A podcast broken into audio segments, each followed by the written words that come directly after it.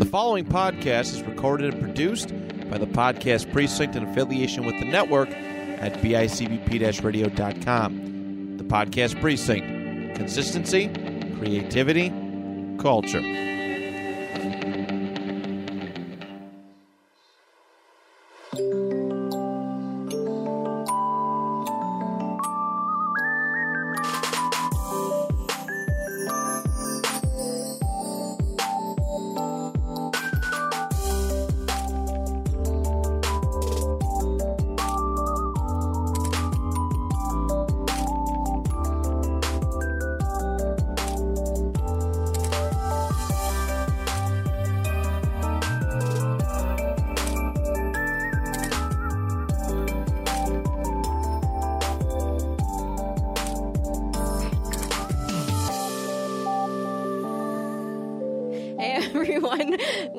Back to the Starry Night Theater podcast. I'm your host Alex, I'm your other host, DJ.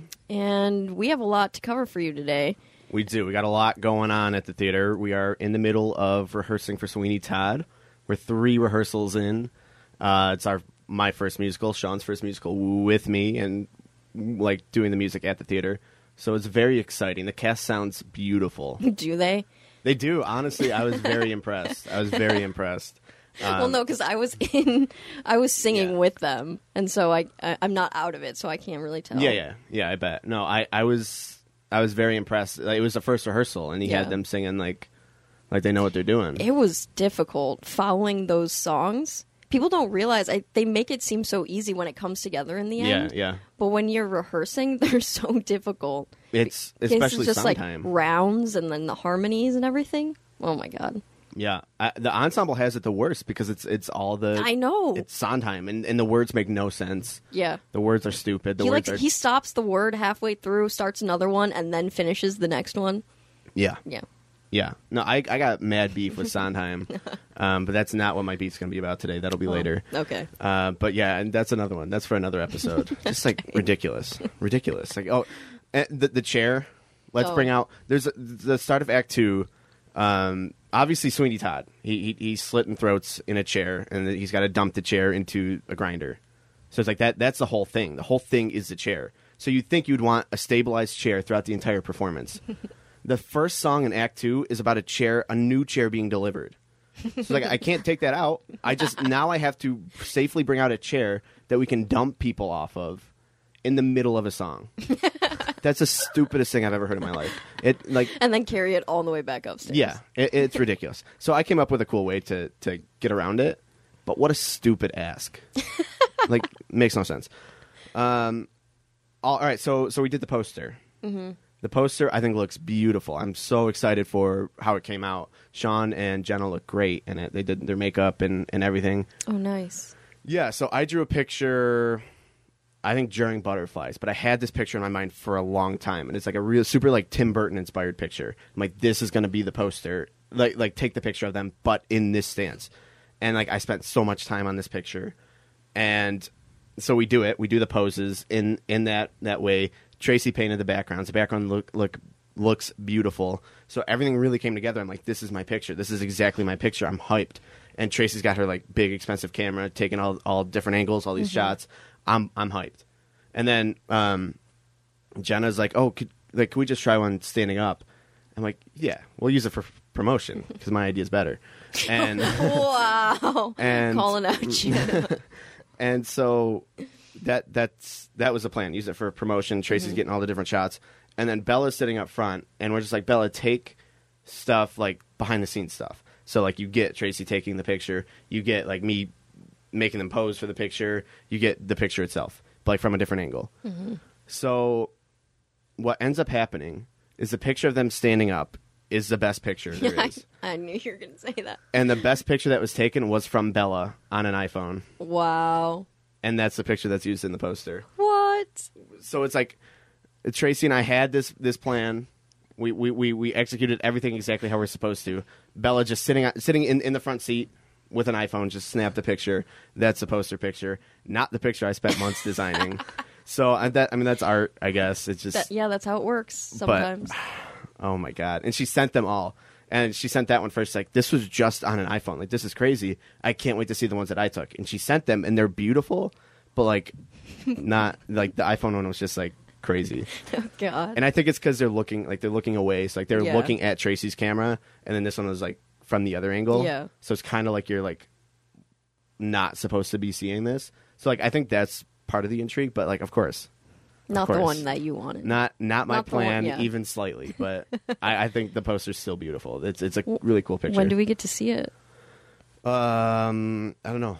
Soon, really soon. I could show you now, but No. I'll show you after. Okay, Yeah, I I'll think get the sneak peek. Yeah, you'll get this the sneak preview. Were you there? When, no, you weren't there when we No. were taking the picture. Really cool. Really, really cool. I'm I'm super pumped. And usually it doesn't happen that quickly. Like uh, Tracy and I were like, we we have to have something so we can get it out there as soon as possible. And I feel like the posters are becoming such a big thing now. yeah, I mean, they they were in the past, but now I feel like you're putting more work into the posters. yeah. I mean, and this is all. I feel like a big thing of of what happens when you use live like people. I think it's when I set out to do a poster, I never want to use live people because like it can always come out looking so lame and so like like oh like that's so community theater. So that's not Well, what do you think I of the want. Night of the Living Dead poster? That's what I was just going to talk Okay. about. So I took that picture and I'm like, like you look at the original picture with no filter, no anything, it it looks lame. Okay. Like that is lame. People are in their like street clothes, um, and you see the red in the background and stuff. And so I put, I put this. Wow, I I Uh, yeah, just on the computer. I put the stuff over it. I put all the filters over it, and it's one of my favorite posters ever. It's so cool looking. It is. Have you seen that one? Yes, I have seen that one. It I looks love really that good. one. Yeah. And Carla's facial expression in it is great, and everyone reaching for her is great. Yeah. Bob, you Yeah. see Bob's face in the background, so cool. I love that one. So like that's what can happen, and I, and that's what happened with the Sweeney Todd one. But I've taken some other live ones that's like, ah, this sucks. This is this is lame. So like that's what's, what I'm What's always. one that sucks that you um, don't like? Well, I I went out to do the um, Nosferatu, Nosferatu, however it is. I did that one, and you were in the original picture. Remember taking those Mm-hmm. Yeah. pictures? yeah. So we filmed the video to announce it, and um, Carla played the original one behind the wall, like pounding on the glass, and then a big figure comes behind her and just like takes her. So like, I love the idea of using that as the the the poster. And so we tried to recreate it, and all the pictures just look awful. they look so stupid. I'm sorry, it was my fault. no, no, it just like it, it just didn't come out. No, like when it was moving in the video, like that was sweet, but it, it didn't capture it. So then um, this was like a couple weeks before we opened. Carla and I went to the theater with Wrigley, and um, we just took a picture. Oh, my Wrigley God. is Carla's mom's dog. Yes, right? Or is yeah, yeah. No, she. We've had her since like she's probably fourteen now. So she's a she's a old lady, but she's the best.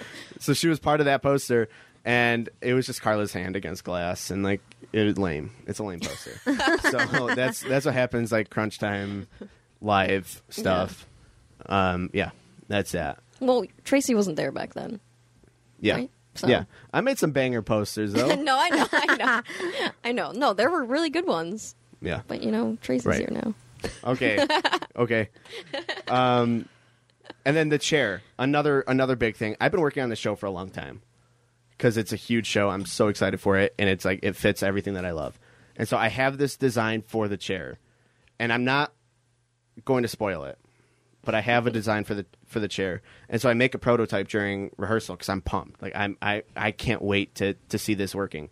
And it was actually a really cool design, if I do say so myself. I know. Ben and I came down and saw it, and it was cool. Yeah. what you did. I had a, a fulcrum. That's what it's called, right? I'm pretty sure. Oh, what is It- that? I think you're right. Yeah. A pole. And Yeah. then, Oh, like, okay. Yeah. So I had I had a chair. I cut off the back, and then I put two two by fours. So there's a frame on the back of the chair. I put a pole in the middle with a two by four in the middle, so that could fall, like it could spin freely. And then I put a pole through all three of them, so it wouldn't spin. As soon as he would slit their throat, he would move the pole out like a like a lever, and there's a stopper on the end, so it wouldn't come all the way out. Boom! The back of the chair falls. Oh, that's sweet. So like I was so hyped for that. And then Alex and Ben were downstairs. We're talking about our trip we're taking later in the year. And I go upstairs for some reason. I come back down and they're messing around with something in front of my prototype. And they're messing around with something like, oh, this could be a cool thing for the chair. and now that is what the chair is. I won't say what it is, but again, it's like my ideas are just I was like kind of serious when I was saying this would be a cool idea, but I didn't think you'd actually do anything with it. yeah. so- well, now so it's- you're like the brains chair. of the operation. Yeah. now. Yeah, Yeah. like I, I've been working on this for for Ben months. Ben was the one who catapulted the idea because I he went into it Yeah. and then I I was like, "Oh, that'd be cool." in front of my prototype. Yeah. yeah, right in front. Like this is better. disrespect, but it is better, and it and it works. And That's that's cool. that's uh, another example of just art. You got to move with it. You got to roll with it. Basically what I'm getting is none of your ideas. None of my ideas are. None of my. I'm dry after Frankenstein. That was it. That was all I have. That was your peak. Yeah, yeah. So there's that. All right, now what? Oh, I have two. Okay, I have two things from two people. So one, I said about I talked about siphoning gas last episode. Yeah. Um, when Yeah. Jenna put the diesel in. yeah. VJ sent me a text as soon as he heard it, and at one crew we were talking about it, and he was laughing so hard because I'm like, I, I could never siphon gas because I can't even like do mouthwash without swallowing half of it. so he just he said I could never do it because of that, and so I just I was laughing Has he siphoned gas before? I mean I don't know about VJ's life, No. but I, I know I, I I can't do the mouthwash without swallowing some. Was that what VJ said? He was just laughing so hard. Was this it? Yeah, no, Oh. no, the I. I thought you had He- more to say. No, that was the mouthwash story. I I told him I could never siphon gas because I can't even. Oh, okay, got it. Yeah, and so he he sent me that text right as soon as I talked about siphoning gas. He's Oh. like, "You could never do that because you can't even." Oh, okay. Yeah. Got it. So shout out VJ. That's what it boils down to. And then Carla has something from multiple episodes ago. Um, multiple episodes ago. Oh my yeah. god. Well, let's introduce our guest first. Uh, we, oh wow, my my headphones just went out. Oh. That was Too a weird sensation. Okay. Uh, um, um, so our guest today is Marissa Bloomfield. Hi. Hello. Thank you for joining us Yes. thank Thanks for you. having me in the pod cave. in the pod cave. so you kind of know Carla a little bit. A little bit. Just a tad. I think I've talked to you about this before, but I don't remember. Okay. She sometimes slips into an accent. Yeah. Yeah. So like some words she she says just like are very much in a completely different accent of I an think you unknown. mentioned this. Carla beats her own drum. Yeah, yeah, of some kind, some kind of European accent. And she was listening to our episode with Paul, and she said that her her jaw dropped because I did it, Oh. and she said she had to re- rewind it multiple times, and I don't think I did. Oh. I didn't I don't notice. think, but Can it's we like fact check it? Yeah, someone go back and listen to this. I, I, I listened multiple times. It's it's Paul's episode, like a minute forty some or an hour forty something in, I think. Okay, I'll go. and and she said that her jaw dropped and she rewind she rewound multiple times to to hear it again and uh, i don't think it happened but yeah so that that's just want to get that out in the world so you guys i slip into personally don't think accents. i don't she does i don't i've, I've never an never accent heard this, witnessed it. Don't yeah, know. it happens. Yeah. And it's like it's not it's like it, she changes a whole sentence around it where it's like it's not like a normal sentence. And I will say I did that part. Like the sentence was not a natural sentence in any way, shape, or form. I just didn't have the accent part. So you were like partially in, partially I was out. yeah, Okay. yeah, yeah, yeah. So like I, I accept that part, but there's no accent to it. So I wanted to clear that up for in case anybody else heard my accent Uh, for one word. I didn't, and I'm sitting right in front of you. That's right. so well, shout out, Carla. take that, Carla. Your daily shout out. Yeah. okay. Now vocab. Yes, the vocab. I did hear about this. It is infamous. It's stupid. I'm never going to use any of these. it is not stupid. I'm learning. I'm not because I don't remember any of these. I do know these though. I I oh what is this? Hold on.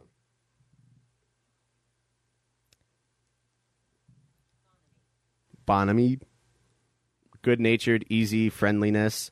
There's a casual bonhomie amongst the cast as they rehearse for the show. Oh, my that's a good God. one. That's I'm- the second one that's related to theater. I gotta listen to it again. Bonhomie, bonhomie, bonhomie. Bonhomie. What does it look like?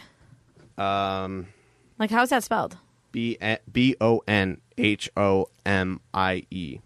I was not Oh, thinking That's that. not what I thought either. Yeah. It kind of sounded like bon ami, which is French, which means like good friend. Oh, Oh. So All right, all right. that's that just my little learning. French. Yeah. Mm-hmm. Bon homie is what it looks like. So that I'll try to Bon remember that. homie. I'll forget by the end of the episode. So I'm hoping you don't ask because that one's weird. That's bon weird. homie, Yeah, bonamy. bonamy, Okay, good natured. Good nature. good nature. Bonamy, good nature. Okay, I'll try. I'll it, I'll never use it ever. Okay, Okay, so now let's slip into the beef segment. Do you have beef, Alex? I have beef with bird poo. Okay. Oh, good one. yeah. Um, for those who don't know, my car is a super light blue color, and birds are just attracted to lighter colored cars. Really? I guess, yeah. If you have like a dark black or something, you're not going to get as much bird poo as like a red car. I don't know about that. I get a lot of bird poop on my car, and my it's car's dark. My car's Oh. covered. Oh, Well, really? I, thought- It's I black. think it's more specifically red. They're really attracted to red cars. oh, okay. That makes sense. But yeah, I walked out of work the other day and it was just splattered all Ugh. over my car, and none of the cars around me had anything. Now, Ju- that's just interesting. mine. That's were you under a tree? No. Did you feel luckier? Because I have heard that. That's true. That's true. Was there luck involved? Mm, I don't think so. well, you were casting Sweeney True, Todd, true. so maybe that's. I the mean, this was turnaround. after, but okay. Okay. All right. good omen, maybe. yeah, yeah. Although yesterday there was a ladybug that like just flew around and flew into my hair and then was it kept staying around me and that's good luck. So Oh, maybe Maybe I- some good fortune is headed your way. maybe Yeah. hopefully. Yeah. Let's. ho- I hope for you. Thanks. Yeah. Okay, That, do you have that's my beef. Um, I would say that my beef is people who reply all to emails. Okay. That's a good one. It is literally the most obnoxious thing ever because we actually don't need to know what you directly meant to one individual. The entire, for example, an entire school district will get emails from someone like clarifying a field trip for third grade. and no. um, then everybody's response also comes because I don't think people know that like the one arrow is to one person and the two arrows goes to everybody. Um, so that's my big beef because at the end of the year we get so many emails and now I have forty thousand reply alls probably sitting in my inbox. Which I relate to that too. ugh, It, it's just so easy. Uh, then there's also in Outlook reply and reply all. Yes. It says it. yes, I don't and know. oftentimes it clarifies. It'll be like. Are you sure you're sending? And you're like, yep. So you see the reply and you're like, I think all 400 employees should absolutely read about what the cafeteria is serving on Monday.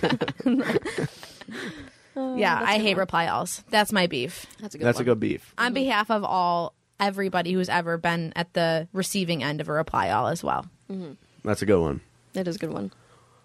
I have um, a very specific beef. Yesterday, I'm driving a crew. It's nine in the morning. I'm in a good mood, and which is rare for the morning. I'm not a morning guy, and so I'm I I go to I, I get to a stop sign, and the other woman, she's an older woman, she got there first on the other side, and she's turning left, and I'm going straight. So it's like you got there first. No matter what, you are going because you were there a considerable amount of time before I was. Like, please go. please go. Mm-hmm. And I know where this is headed. yeah, so I stop and I'm waiting, and she throws her arms up at me, Oh, and I'm just outraged. I, I'm I'm out. Why why are you throwing? You were out, you were there before me. right. Like you were sitting there before. Not even like we pulled up at a similar time. She was sitting there before I was, and she throws her arms up at me, and then like she starts going and she's talking to herself and waving her arms at me. The audacity. That stuck with me the entire day, I bet it did. burning inside. Like I, it's not my fault that you don't know how to drive. That's not my fault. Not even slightly my fault. You were there first, and I I, I could have cut you off. I, I you probably should have. I should have at that point. I should have, and I was it enraged me. I had that happen, s- a similar thing where Mustafa and I drove down my street. There's a stop sign, and well, we stopped a little bit before the stop sign because we had to look up directions. Okay. So someone else on the opposite, the perpendicular side, um, comes. They stop. They see us. They wave us on. We're like, no, like you go. oh, that's the worst. And it just was Yes. a back and forth of waving, and then we're like, no, like we we can't go. And he backs up. He doesn't even go. He backs up because he's that enraged. So he like, and we just sit there, and then eventually some other car comes and just goes, and he's like, okay, fine. and he leaves. I'm like, why are you backing up? This does not make sense. Uh, see that That always segues into the light blinking too. Like when they flash their lights Yeah. at you, like yeah, Yeah. yeah. Oh, you didn't see my wave? Well, here's my light. Like I actually saw all of it, and I'm choosing Yeah. to ignore it. I want you to go. Yeah. I I get petty. It's like I'm I will die in this spot if you just don't go. Mm-hmm. I'll die here. Yeah, I don't care. I agree. I get really irrational when I'm driving too. Um, where like if someone did that to me, the thought would creep into my head like I should follow them to wherever they're going oh yeah. and just like like rip them a new one. Oh yeah. I never actually do it, but like the thought always crosses my mind. Like, where are they headed? Can I meet them there and tell them how wrong they were five minutes ago at the stop sign? Yeah.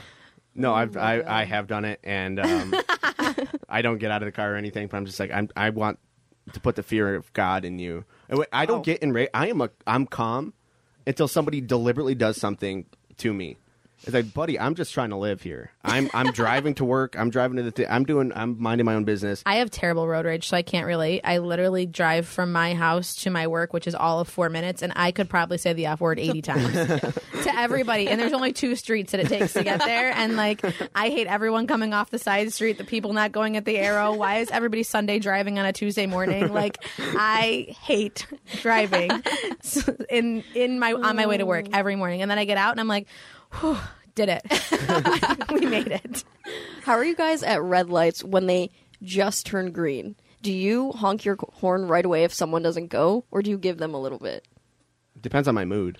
if I'm on my way to work. There is no way I'm giving them a little bit. I'm heading into work like hair on fire right when I need to be there. so if a single person does something like that to me, it's unacceptable. Mm. I give them a good five seconds before I actually honk the horn.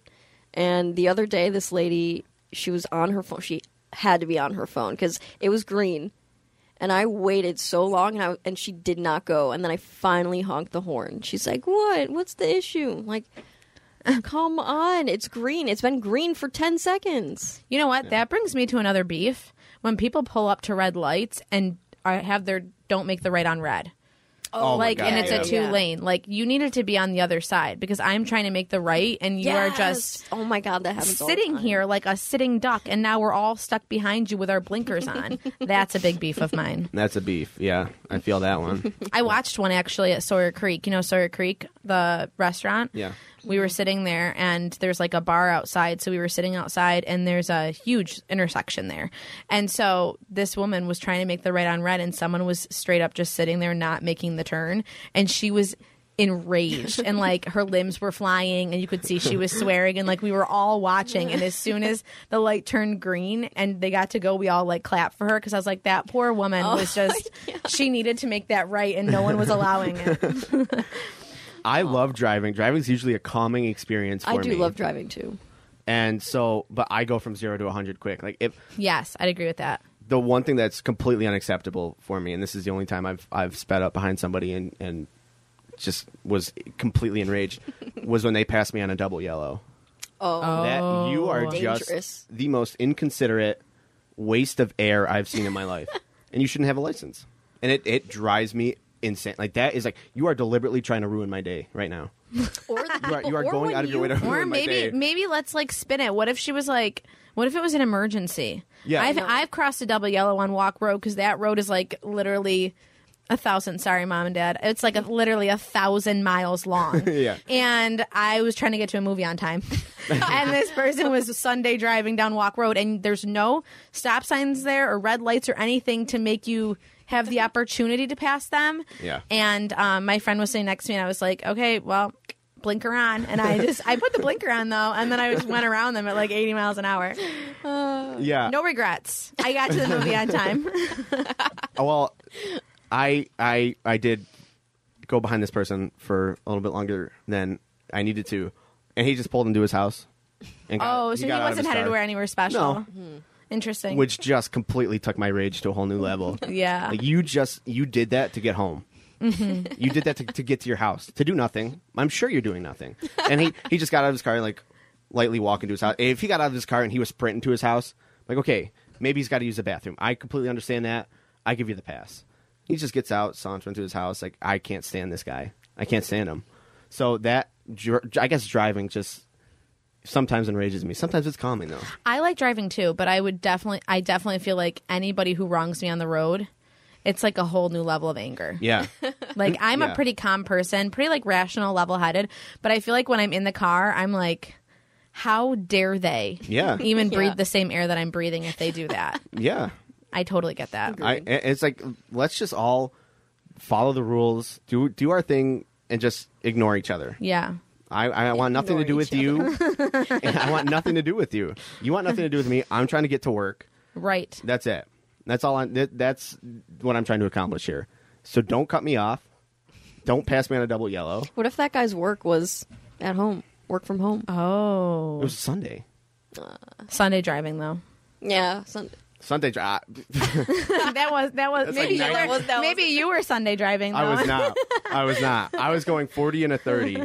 This man had to pass me going like 80 on a Okay, double I hate, yellow. I hate that when you're already over the speed limit and I was keeping up with already over the traffic, speed limit, and they're still. and it was just the two On of your us on the road. The two of us on the road. What road were you on? My uh, Schultz Road, Oh.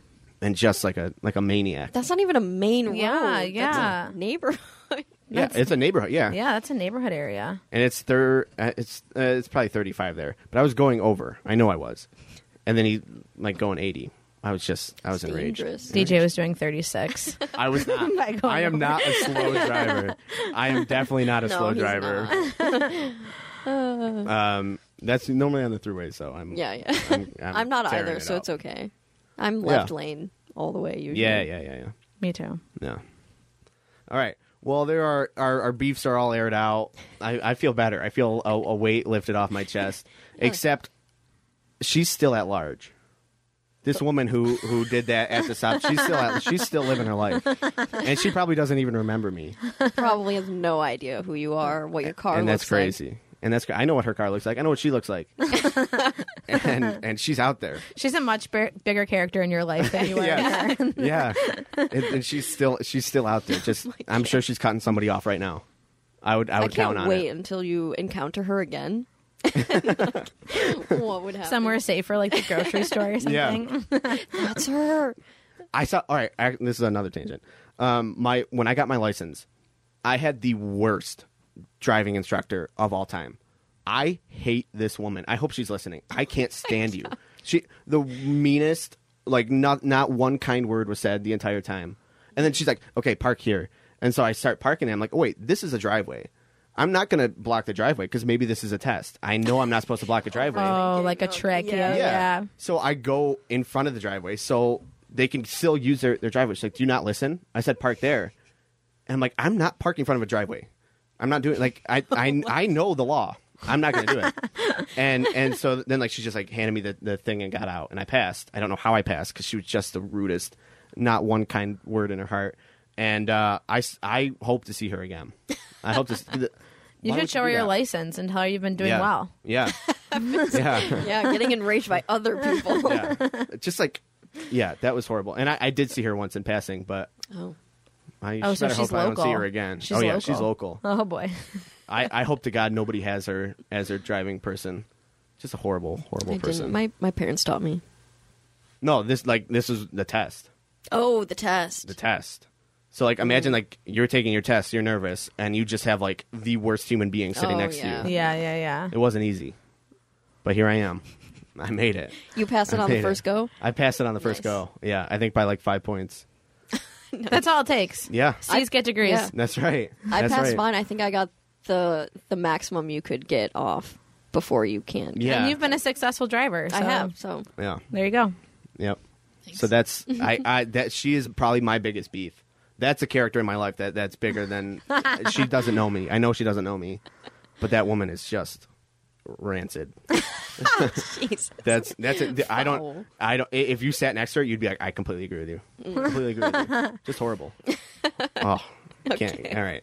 That's that's in the air now. Now there's a weight lifted off my chest. Okay, okay. Now I can breathe a little better, except for the air. That's Yeah. full of- Except Yeah, for the air yeah. quality. smoke and toxins. okay, what a day.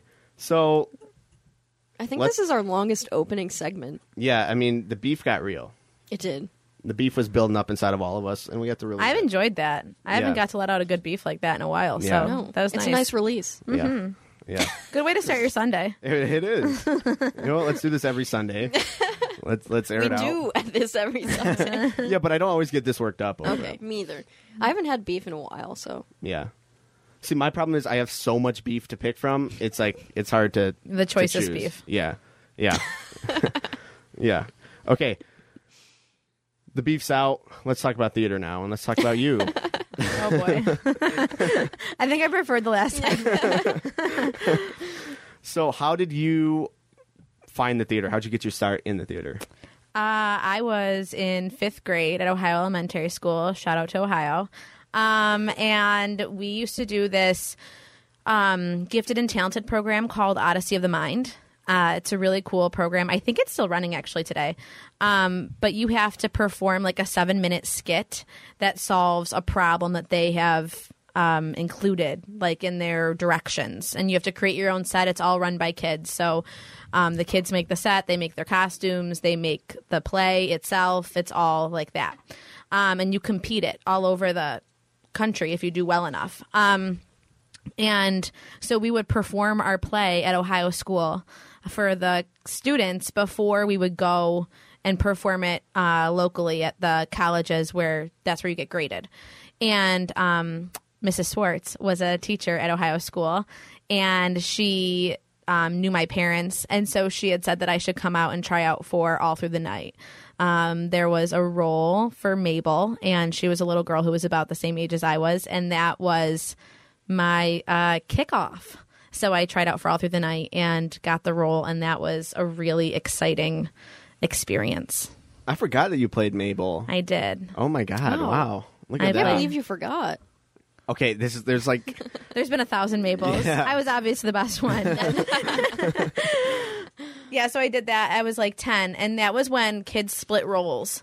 So Yeah. I um, split the role with another girl. I want to say her name was maybe Ava or Alex, something like that. Um, oh my I'm gonna it be was Alex. It was me. um, and we did it every other night. Um, all the little kids split the roles. Like um, the role of Francis, he split. Um, and it was fun because there was like twice as many kids, so it was like a big party, um, which was really cool. And I loved that play. And um, I loved being in the theater. I loved coming to crew. Um, we used to go to like Burger King and get lunch in between. It was just a super fun time to. It was a great place to be a kid for sure. yeah, yeah. I love. I was obviously a kid there. You weren't. Um, that was Alex. that, that, that that reminds me though, we still haven't come to that full conclusion yet of um, I don't know, you high might school know. musical. Do you have any form or anything from any acting class you're involved in? Like from when I was a kid? Yeah. Mm, I doubt it. We, were you in the High School Musical thing when we did it? No, no. I would have. Been, I think I would have been too old for that. Like if high school, I was like in high school when High School Musical came out. So I feel like if there was a play, it would have been when I was like in college. I don't think I would have been around for that. It was well. Yeah, because Yeah. I was I don't Like remember said, what year we talked about. like 07, 06, 07. Yeah, so I was already in high school in a, in that time period, so that Okay. makes sense. I wasn't doing at that point. I was um, kind of doing like school sports, and I was doing all of that stuff. So I kind of took like a small hiatus between like freshman year and um, I think junior year, and then junior year I came back and I did time out for Ginger. Okay. Um, and that was like my, I came back and did that for a little bit. And then I went to college and then I came back and did all through the night. I, I did a, I did a million plays when I was a kid, I feel like. Um, and then when I got to high school, because I was doing sports, it was too hard to do both. So I took a break and then, um, I came back though, like I tried out anytime I saw something that I thought would be really fun. And, um, that led me to time out for Ginger, which was really cool. what was the last play you did there? Uh, the last play I did was All Through the Night, and Right. I did I was Sarah for the second time. What year was that? Uh, what is it right now? Twenty twenty three. Yeah. It was before my before I had my kid, my daughter. So I don't know, maybe twenty eighteen. Okay, that's what I thought. I but I'm like, that seems so recent, and I feel It like you does- haven't been around in a while. Yeah, no, I have. I I um, I had kids, and it's hard to leave at night to come to practice Oh, yeah, and stuff like that. Um, but I love All Through the Night. That show has always been so special to me. I think because it was the first one I ever did. And so it was like anytime I had the time in my schedule where I could come and try out and get the opportunity to be in it, I wanted to do that. Um, and it was cool to play a kid and then also play an adult like later in the show. Yeah. Um, I got to see it from both vantage points. So that has always been a really cool, like full circle moment for me. Yeah. Not not Sarah so much; she's a little dark. um, but I did I did love playing both ends of the spectrum. That was cool. Yeah. Yeah, you're one of the few people who have done it. I can't remember like back in the I don't know, whenever they started doing it. I don't I don't know those people. Like I know from like I don't know, more recent you've done it. Um did Jason do it? I don't know if Jason did it. I don't remember. Justine did it. Justine did it. I knew that. Yeah. I did it. Kirsten did it. Ben did it. Oh, Kirsten. Yeah. Yeah. Oh yeah. I forgot she was a kid in that. Yeah. Yeah, she was at the time you did you were in it. 2018, Yes, I right? think she was my. I think she was. Maybe, maybe she was my Elizabeth when I was Sarah. Oh, I think that's right. It could have been that. I de- uh, Rosie was my was Elizabeth with me one time Okay, too. yeah. So I got to do it both, and they kind of like blend together. The Sarahs. Yeah. Mabel stands out though because I only did that once, and that was, um, I was the, um, Jeremy or not Jeremy. Um, oh my god, I'm having a stroke. Neil? Neil. Like, I could I could Um, his, I was panicking. I, I forget his, I forget what his name was, but he was so so nice. I feel like his name was maybe Patrick or something. He was a redhead, um, and that was really he was so good to me. And I was like just this little kid, and I remember being like very nervous. And he just went on stage and had like fun with me every night, which made it more fun. Yeah. So That's the adults make it. Yeah.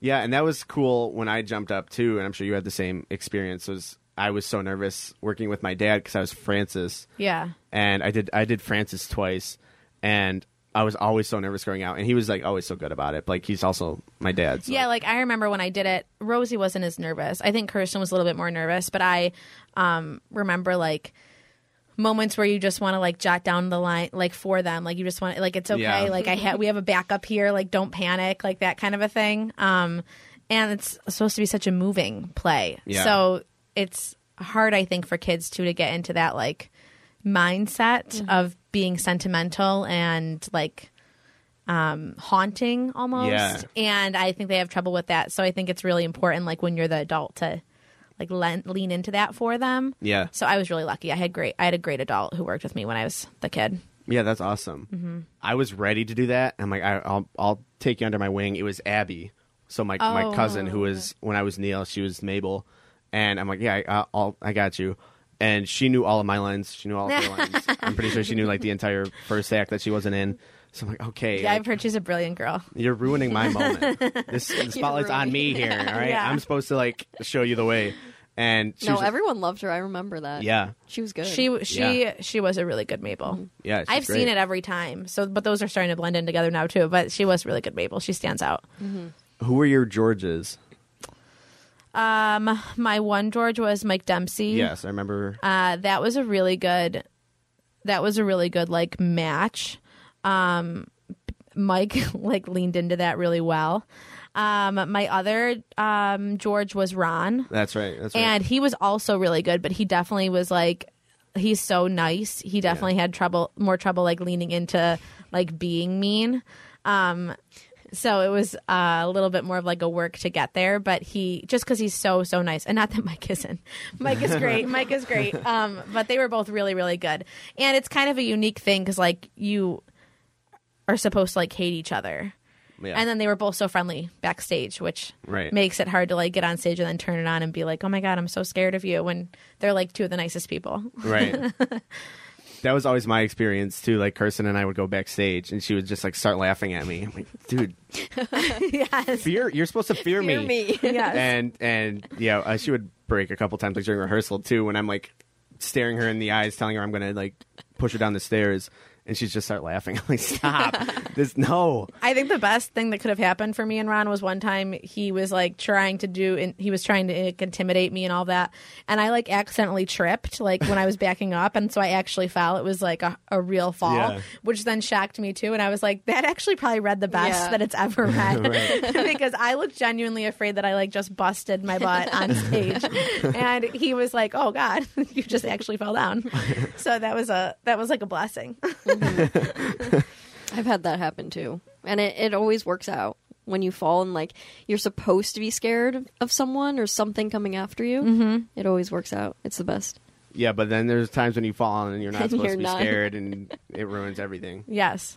And that and that almost happened to me in that I was on because there's the platforms and the blue chairs, so I'm on the edge of the platform. I'm like peering over her, and I start leaning forward to like get closer, and I notice that my leg is not on the like the leg of the chair is not on the platform anymore. Oh, oh no. And it's like I literally just have to sit back on all three. It's like I'm sitting back, like spread out, like just like please don't fall on top of her right now. That would be something. I would have freaked out if that was happening. I, I was freaking out, and it was during our scene, so it's like we're the only two people talking, Right, everyone's watching. Everyone's watching that leg that's not on the Yeah. platform. and watching me figure it out. I I don't know how I had. I'm not. I don't have balance. I don't have. I'm not good like that. And I just leaned forward enough, and I'm like, oop, and I threw myself back, and it, it worked. I didn't fall, so it, it was horrifying though. It was horrifying. Like that's a moment you can't fall. Then it's Yeah. like, oh wow, okay. yeah, He's then an idiot. everyone's just laughing at you. He's a he's yeah, that goof. would have been really. That would have flipped the script though. Yeah. Then you fell on the floor and she could mm-hmm. like get on top of you. And, like that was Yeah, her improv moment. Yeah. take advantage of the moment. Yeah. Plot twist. So you touched on Time Out for Ginger. Mm-hmm. That was one of my favorite roles of yours ever. Oh, thank you. Can we go over what that is? Yeah. Like, what's the? Um, it's about a girl like growing up in the 1950s who wanted to play football. Oh, Um, so it was kind of like I don't know when it was written, but it's kind of like a revolutionary idea, especially like in the times that we're living in now.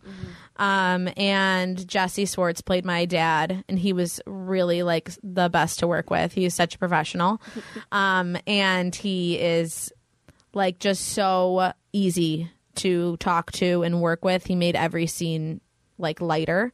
Um, but that was a super fun show. Vanessa was in it.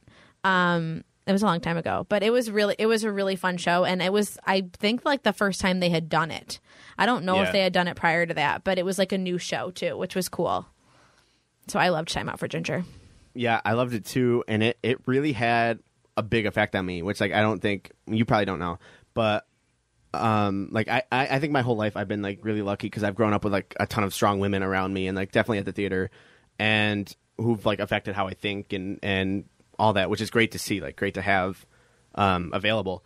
And you in that role was like huge because I'm like, oh wait, like because I was young at the time, so it's like taking it as simply as you could. I'm like, oh yeah, like a girl playing football, like that's that's so cool. Yeah. Where like I feel like other people maybe at that time would be like, oh, like stupid, like girls can't play football. Like, and I'm like, oh my god, like Marissa's playing football, like that is so cool. like, I, so I always took it as like, like I really think it had a monster effect on me. Like, yeah, girls can do that. Like that's why not? I loved that role too because I think that to your point of like it being a witty, sarcastic, she was like um not afraid to say anything. I I wouldn't say that I'm exactly like that, but I think that was an easier role for me to lean into and I really loved that the banter that I got to have with everybody on stage and like um, the quick like toss away comments that were actually really funny. I liked all of that and I actually loved um, the costume because like for a part of the show I walked around in a straight up football uniform with like shoulder pads and a helmet and everything and that was super funny for me especially i think because i at the time was cheering um, i was on varsity cheerleading and so it was funny because here i was doing everything that i Yeah. don't normally do um, and then at the end of the play they put you in this like beautiful dress and i go to I think maybe prom or something like that. Um, and it was like I got to do both ends of the spectrum, like be this dirty like tomboy for probably three fourths of the play, and then at the end you have like this beautiful swan moment.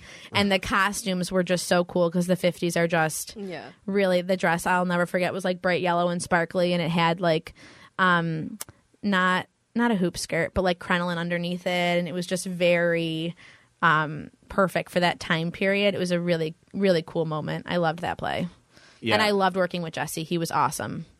and it was really well written because like Mm-hmm. Jesse's character too, where like usually the dad's in that or something like it's easy to like make them the enemy or whatever, and he has that whole moment like he reenacts a whole like touchdown sequence, Yes. and like he played it so well. You both played it just like so well. He was almost like more. I think his role too was almost like the father that like secretly wanted his daughter to Yeah. kind of rise above. So it was like a really nice dynamic where, like you're saying, he wasn't the enemy. He was more like on my side, um, and we had like a father daughter bond, which was really cool. and the pride and the joy of like your touchdown for him was like it was so cool to see Yeah. and like so well written and it meant so much to me at that time that I, I and I don't think I realized that it would have like this lasting effect but it was like yeah that is so cool like like I don't know like probably the first time too I realized like oh like a woman's a main character like that is Yeah. amazing and then like and I was a young girl. Like Yeah. I was, I was a at the time I was a junior in high school. So maybe, maybe I was a senior. I'm pretty sure I was a junior though. So I was like 16 or 17 years old, and that's like the lead, Yeah. which was um not common. Like m- I usually played aside from Mabel or like, and I hadn't played Sarah yet. I usually played, you know, like Belinda Cratchit, like you know, like it's like a the little the little girl role. So that was a cool thing too. yeah do you remember taking the poster picture for that Yes. And that was uh like I had the helmet Yeah. and like I was supposed to it was like a like a NCAA football shot. Yeah. Like yeah. and we came, and Mike and I, I think Anne might have been there, came with my mom to take the picture. Mm-hmm. And um, Mike flushed my tu- my shoe down the, the toilet in the green room.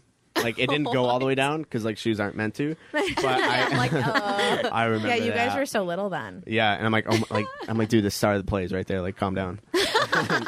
and my shoes like swirling in the toilet. Um, that's been a memory for quite some time now. oh my. That's so funny. Yeah. So that's what I get from that show is both like the super big effect and then also It would be getting such a good show to bring back now Yeah. because it like in current time period, like it would be so profound probably the meaning of like how long women have been struggling, not to Yeah. get too serious, but women have been struggling to get people to like invest in them. Right. And that's a perfect example of how long it's been going on. yeah. Yeah. I think society could use a reminder. Yeah, certainly. I I'm with it. Wouldn't hurt. I I love that show. I love that part, and I think my dad has done well with with doing stuff like that. Where, I mean, that one, and then um, switching Van Helsing to a, a woman, I think Mm-hmm. was a really cool, strong choice. Um, and Little Women, like I didn't. Oh, Little Women's great. I didn't understand it until like he. I don't know if he explained it on here. Did he explain it on here? Um, I think we touched upon it. I don't. I'm not. Because he was like, like it's not about the women like being left alone without the men and what are they supposed Oh, to yeah, do. Yes, Yeah. yes. Yeah, he's like, no, they are taking over. Like this is what it is. And he was like, the father comes back, and he's like, "What? Why? Yeah, like, right. You didn't do anything." right, Right, right. Yeah, Like they've been carrying on Yeah, without you. yeah. You're kind of like unnecessary at this point. yeah, oh yeah. So he took the father out, right? Or Yeah. Yeah. yeah, and his the father just doesn't come back. Mm-hmm. Um, so I I love all that and watching it. Like it doesn't have to be the dudes in a night of dark intent Yes. and one of my favorite plays ever, and it's just complete woman women. cast. I So, think too. You've got a lot of. It looks like you have a lot of kids coming up now in the cast. Probably a Mm-hmm. lot of really great, um, strong girls who could Yeah. do some of that Oh yeah, and do it well. Probably. The other one that I loved that I was in a, a long time ago, really long, like even before Time Out for Ginger, was um, The Innocents. Yeah. and that was a great spooky play. Um, and I had never done spooky before, so that was really hard for me. Um, but that play, the set was like amazing, and that was driven by Vanessa. She was the lead Okay. in that. There really wasn't a lot of guys except for um, the guy who plays my brother, and Vanessa is pretty much like driving the entire performance, and she did so well because she does well all the time. But Yeah. she did so well in that. Yeah, it's always uh, she's done great of, of doing that She's and taking reliable. over shows. Yeah. yeah, Even like Halloween Dreams. I mean, her and Joanne were the, the Mm-hmm. Yeah. leading, and he he wrote the father out of that. There were like no guys in that except for the villains. Yeah, I feel like the theater is very progressive in that way. Like Yeah. you're never afraid. You're you don't shy away from changing a character, a male character, to a female if you need to, or just want to. Yeah. And here's a, a, a thing, I guess. Jesus Christ Superstar is supposed to be like uh, the main cast is supposed to be guys, and everyone's like, oh well, women are in the ensemble. I, we're gonna have women in the main cast. One because like they can hit the notes, like, right. Then like you kind of need them. yeah. but also, like, if a woman comes out and sings better than a guy, like, I'm supposed to cast a guy because he's a guy. Like, mm-hmm. no, like, let's. I want it to sound good. Yeah. So, however it's going to sound good, I'm going to cast like that. It's kind of like this is totally unrelated, sort of, but like Bridgerton, how they've casted this, like they've casted all of these black actors and things in roles that are i- Oh, yeah, historically not- un Yeah. are not. And that is like a really cool thing to watch too. So I feel like more people, more companies can do stuff like that now because it's created like this, not Bridgerton necessarily, but it's created like this culture of like just put whatever you think is going to fit in there instead Yeah. of necessarily what was supposed to be there. Yeah. And Hamilton, Yeah, Hamilton was amazing. Huge, huge example of that. It's like, mm-hmm. and that's something I never get. It's like, if somebody reads good, then, mm-hmm. then give them the part. Mm-hmm. Like, I don't care. Anything can really be changed. yeah. Yeah. I feel like unless like the moral of the story is he's a guy. Right, You know what I mean? right. But like usually that's not it. So right, right, right. There are very few instances where like, okay, this actually has to be a, a guy. Yeah. Like, sorry, but yeah, and like a Night of Dark Intent, like making that all guys as much as I want it, and like it's not gonna happen. Um, it's such a great story. It's such a great story that like I would love to do it. And Little Women, like again, like just a great, You can always great story. Little Women is great and people love Little Women. Yeah, The newest movie one was even really good too. I thought that Yeah. one was really Yeah. well done. yeah, I like that one a lot. Mm-hmm. I want to direct it someday. I want see. to be in it someday. I know a lot. That's the problem. Is uh, everyone has said I want to be in it, and it's like okay, I can cast. You're gonna four have of your Yeah, biggest yeah. audition ever. yeah, like I Bigger can. than the musicals. I'll cast four of you, and that's it. Like that's all I can do. I'm sorry. Right. Like, I, and that that's what stresses me out more than anything. Yeah. No, Like, that would be I'll take four of the twenty. Thank you. Sorry. Yeah, that would be a that would be a hot ticket seller right there. Yeah. People Yeah. just fall off and disappear, and then suddenly you're left with me. I mean, yeah. I don't know. That's that's what's horrifying about it. But it's coming up. What? Ten years will be twenty twenty five. Mm-hmm. So it's coming up quick if Oh. we do it. I didn't realize that. Yeah. If we do it, if we stay true to the time, I don't know. I don't know if we will, and I don't know if I'll direct it, but I would like to. I feel like it's a super like it's never outdated that show. Yeah. It's Right. never outdated. Actually, um, I just went to another. I went to a version of it with my mom downtown. I forget what theater it was. They did it, but they modernized the whole thing. So like, it was four si- four sisters and a mom, but they lived in an apartment in downtown Buffalo, and like they were going to college and they were waitresses, like things like that. So they put a whole modern spin on it, and that was really interesting, like a different perspective. Was it effective?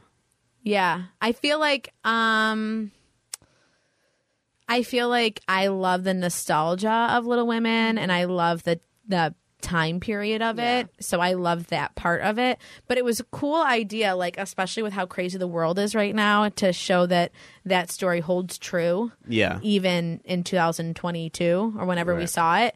Um, it was weird though the dialogue being so modernized. I guess like they were swearing and stuff like that, which was like very. It was very cool to see. It was cool to see a different perspective. Yeah. I definitely think the classic probably holds more weight, but Yeah. it was cool to see something else. Well, and I feel like it's the juxtaposition of, of like that si- time period. Yeah. Like they're wearing Right. these huge dresses that have zero Yes. function in it at all, and like they are doing everything that the guys are doing. So like mm-hmm. that's Yes. I feel like the There cool is a beauty in that, So, for sure. Yeah. So I don't I don't know. I guess yeah, I know. I, I'm would- like uh, the modern version. yeah. Yeah, it was interesting. I've never seen it, and I didn't know people did that. So um, we just went down there because we love Little Women. So we Yeah. went down there to see it, just to like see something else, and we all left kind of feeling like, yes, the original is definitely better, but this was cool. Yeah. to see something unique, I guess, because I would have never thought of even trying something like that. Right. yeah. Something. Yeah. All right. Yeah, I don't Something, think you people know. think to mess with Little Women Right, in that way. right, Right. So it was just like, oh, this is interesting. Yeah. You know, Yeah, I feel like it's tough to really mess with the the cla- like some that classic. It's like, Yes. yeah, I don't know. and that holds Well, such a yeah. place in people's heart. Yeah, yeah. Mm-hmm. More than anything, like I, I feel like because we, we we do the classics every every year, So it's like I, I feel like you have so much leeway with everything else, but that one has Yeah. to Mhm. I agree. somewhat resemble. I mean, I wouldn't recommend it. Just, I wouldn't recommend changing yeah, it yeah. between you and the and the pod cave. But Right, I right. would say that it was it was cool to see a new perspective. Yeah, that is cool. All right, so do you still, or did you ever view yourself as an actor? Like that's something that you could do? Um, yeah, I would say that that was something that I. It was more of like a, like a kid pipe dream. Like Yeah. I would have loved to do something like that. I used to so dorky. I used to send like little um resumes and things to like ABC network and Oh. stuff like that. I remember one time I went to one of those like all kids casting things that they had at like the Marriott or wherever Oh they'd God, have those. I did that too. Yeah. once. So I Oh definitely my- wanted that. Um, that reminds me. I was obsessed with General Hospital, and so I sent my resume to them probably Oh. like I don't know, maybe five or six times. I I would have loved to be on that. Um, and it definitely felt a little bit more tangible knowing the acting that goes on. um, but I, I think in the end, I wasn't. I didn't think I had like the probably the experience or like the money to do get Yeah. like an, an agent and go to California Yeah. or New York and shop myself around and like that kind of a thing. Um, and so then in the end, I I I'm a teacher and I love that, and that was definitely more. I feel like I'm making a greater impact probably, but I would certainly say that like in my wildest dreams, I live in an incredible apartment in New York City, and I'm just like killing every movie too, that comes on TV. yeah, yeah. What was on your resume? Oh my god, I'd uh, all through the night, like all my plays from Ghostlight. Um, I did like a commercial for domestic violence through my mom's work one time, so Oh I had that on there. Um, I had Odyssey of the Mind, which was at the time a really popular thing. Um, I'm curious now that I've mentioned it out loud, like if they're still doing it, but um, it was a very popular thing. I had that on there, and like we won, we went all the way to Worlds. Um, so we had like a good thing going there for a little bit. Uh, so my resume was definitely limited, uh, but I felt like I had some good stuff on there at the time. At you know, 14 years old, I was like, this is a pretty solid piece of paper here to send into somebody. And like my headshots were taken like from my own like disposable camera. You know what I mean? So like so dorky, but I definitely get I gave it the good like. North Tonawanda try, you know what I mean? right. Oh, Oh my god, I, that reminds me of those um, auditions at the hotels. yeah, I definitely I did went to one of those. I've completely forgot about that. I was probably like fourteen. Yeah, they were like say. casting Yeah. for like Disney, Channel and stuff like that, and I was like, I could do that. Yeah. Like, They were just commercials like you would hear on the radio Mm-hmm. or something. that's You wild. yeah, they don't do them anymore though. but I then don't I think. think it. In the end, like they would offer you something, but you'd have to pay. Yes. And I remember my parents were like, "No," so Right. that did not happen. It's like, yeah, but you have to fly out to Burbank, California. You're like, oh, well, now you lost me. Yeah. Like, I was trying to I did shoot this this, in my backyard. Yeah. Can we, can we move it here? Can we do? I have school on Monday. Yeah, just move. Why can't you just move Disney yeah, Corp out to here. North Tonawanda? I mean, that- There's a lot of open fields. Like, you can just post up anywhere. that's true. That's true. Yeah. I I always thought that you were a really good actor, so I I Thank you. want you to come back. I mean, I would love to have you in anything, but I always I don't know. I always thought that you were really good. So like, Thank you. Yeah, I uh, loved working for your dad, and I feel like I le- I learned a lot from him, from his direction, and from like the people around me, like Joanne. I I was a I was a little kid. I think at a really great time, um, in terms of the adults that were doing all of these lead roles, like um, Mrs. Swartz and Joanne and your dad and Jesse, and um, there was a lot to learn from all of them, and then like the second tier of like age wise was like Vanessa and um, Joy and just like a lot of people like that who were just absolutely killing it. So it was fun to work with them, and I feel like I learned a lot from them. So I would give them the credit. Certainly not from watching General Hospital. right, right. Well, that's cool. Do you ever see yourself like doing more, doing plays? Um, Yeah, I would say that when my kids get like a little bit older and I have a little bit more freedom, right now it's like absolutely crucial that you're home at bedtime. Um, because doing it alone is like trying to put a terrorist to bed. so I I have to be there for that. I think once they have more independence, I would love to like get back to doing a couple things like that for myself. I really love doing creative things Yeah. um, which I think is why I like being a teacher so much, uh, specifically English, because you can do a lot of unique and fun things that you can't necessarily do in the other contents because they have such a um, curriculum that they have to get through. So I really like that kind of stuff, and I think that I definitely would when I have a little bit more time to like devote to something for myself. Um, this is just not my season to be to be the lead role, literally. right. Um, but I do really love coming to them, and I love like I love the camaraderie that comes with the theater. I love hanging out with everybody, and you're all working on a project together, which I think is um, such a bonding thing to all be like working towards the same goal. And the adrenaline of like being on stage and everybody's watching and you can't screw up. That is one of the things that I love Yeah. for sure. I remember the uh, specifically like in the Innocents, there's a lot of costume changes in that play, and um, the adults who weren't on stage would literally be like changing us into the different outfits, the kids, because we just kept com- we were on stage like the whole time, and there was such a like high running through all of that, and like oh my god, I have to get out, I have to get out, and um, people like rushing around you to help and all of that, and that was all of that is fun. Like the backstage is also what makes it so fun. Yeah. Yeah, I agree with that for sure. So we have we have questions that we ask everyone. Okay. Um, what's your favorite show that you've been in? Uh probably time out for Ginger just because I think I was older and I could like really appreciate it Yeah. at the time. Yeah. Yeah, it, it was that or all through the night, right? Yeah. Like, Yeah, I was like, I would uh, say I would say that I loved all through the night. Um I've loved being in it for sure. I think that being in the audience for all through the night and getting to watch people experience it for the first time is cooler though. yeah. than even being in it. Um, cuz I remember that getting to see it for the first time like even as a kid, um, watching it at the dress rehearsals. yeah. And you sit down and you watch the whole thing through for the first time. Um, and that is such a wild like out of body moment. right. So I think being in the audience and getting to like look around at everybody knowing what I know is probably my favorite one to watch. Yeah. All right, so that's the next question. Yeah. What is, Oh. what's your favorite to watch? yeah, definitely that one. Yeah. Um, Time Out for Ginger was just so fun to be in because that was a great cast and that was something that I was really proud of. Like the message of that was something I was really proud of and I liked sharing.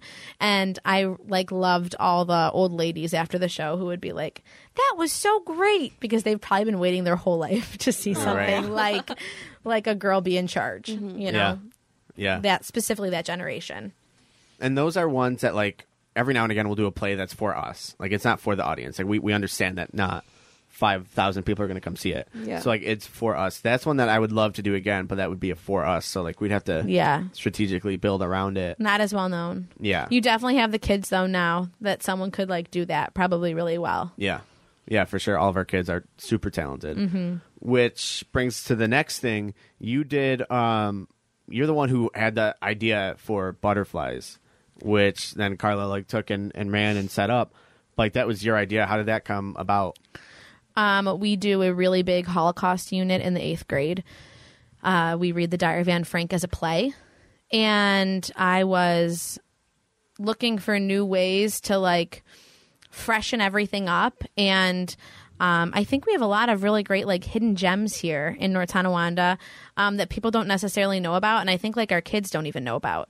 So we have a lot of kids who I usually find through English class who love things like theater and reading and um, stories and writing their own stories and that kind of a thing, which I don't think maybe other teachers get to see as much of. And I was like, there's so many kids in this room who would probably benefit from seeing like an actual show and maybe their parents are never going to take them or maybe they would never even seek it out because they don't realize that about themselves. Um, and so that was kind of i was trying to figure out a way that we could go to the ghost light basically. I was like what could we do that would like link us up with the ghost light? Because when i was a kid here we used to do matinees. Um and so I would get out of school for two days, which was super cool. And we would do the Christmas play for like all the local schools. So I knew now, like as an adult, how inconvenient that must be to have to do a matinee. Like as a kid, it was super cool. Um, but as an adult, obviously you'd have to take off work. Like Christmas is not really a great time of year for that, you know. So um, I remembered that you guys did never saw another butterfly when I was a kid. And so I was like, I wonder if like that's a thing. I'm pretty sure it's a one act. Like I so I ran it by my sister who then ran it by you and um then you guys were excited about it and that was just such a cool thing for me um, to get to bring all of my students to and get to see some of my students on stage and um, kind of add another layer to our holocaust unit of like community involvement and them for them to see a play because we read the diary of Anne Frank in class as a play Right. and i think that a lot of them don't actually know what that looks like then on mm-hmm. stage. So to see people like moving in and out and stage directions and like see it kind of come to life, even though it's a little bit different, was I think really like a unique moment for a lot of kids. And a lot of them left feeling like, wow, that was really good. And it was so cool to see their friends on stage and um, maybe gave them a new appreciation for um, like that part of our community and theater and things like that. Yeah, it was cool to see them all come in because like everyone's like, "Oh, I thought this was abandoned." yes, yeah, totally. Yeah, and and I, it was such a, a great idea and something that Carla's really been working on for a long time to get schools back in because of how important it is Yeah. for them to be exposed to that because like it, it could change a kid's life. Absolutely. I think there's a lot of kids that get like lost because they're not an athlete and maybe not even an academic. Like they're just a kid that kind of gets through their day to day life and maybe they are more creative. Like I've got a lot of kids who are really great um, artists and like things like that. And there's not necessarily anything for them. Right. But the thought of like you could come and you don't even have to be on stage, but you could work on the set or you could um, help with costumes or whatever. I think a lot of kids maybe would be able to find a niche if they were exposed to it, but I just don't think they are. I mean, and with social media, there's really like nothing left unexplored. I feel like, Yeah. but but I do feel like they seeing it in person and knowing about it are two very different things. So Right. hopefully a couple kids like saw it and were excited about it. And I did we did have a couple kids in the audience. It was really cute who said things like when is your next play so I can audition? I was like, "Oh my god, my heart." Like they just um and genuine, like genuine actual like that was a genuine question. Um and if you knew the kid, you would be like, "Oh my god, that would be so great for him if he could like actually muster up the courage to come out and do it cuz he's a great kid." Um and so I was hoping kind of for that for a couple more kids to get an opportunity to see something like that. That's awesome. I love that, and that the, the the effect that not only that has, and and you can bring new people in, and and they can figure out themselves, but also the subject matter of it was like super heavy and and eye opening. I think so. The combination was really incredible. Yeah, I think um, there's a lot of um, uninformed people out there in the world about the Holocaust, or people who maybe don't want to acknowledge it.